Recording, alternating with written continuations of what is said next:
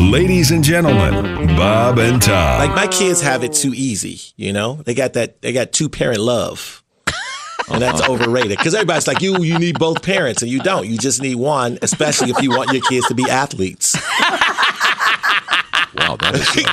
My kids, are, look, That's my kids solid. are pretty right. My solid kids are pretty good in basketball, but they never work on their game because they got that two parent love. They come home, they got air conditioning, heating, cupboard full of food, video Yeah. games.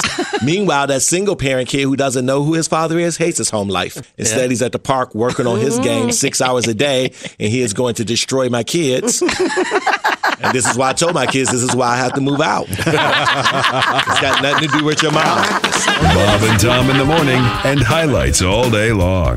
The Bob and Tom Show, weekday mornings at 6 a.m. Eastern on Bob and Tom 24 7.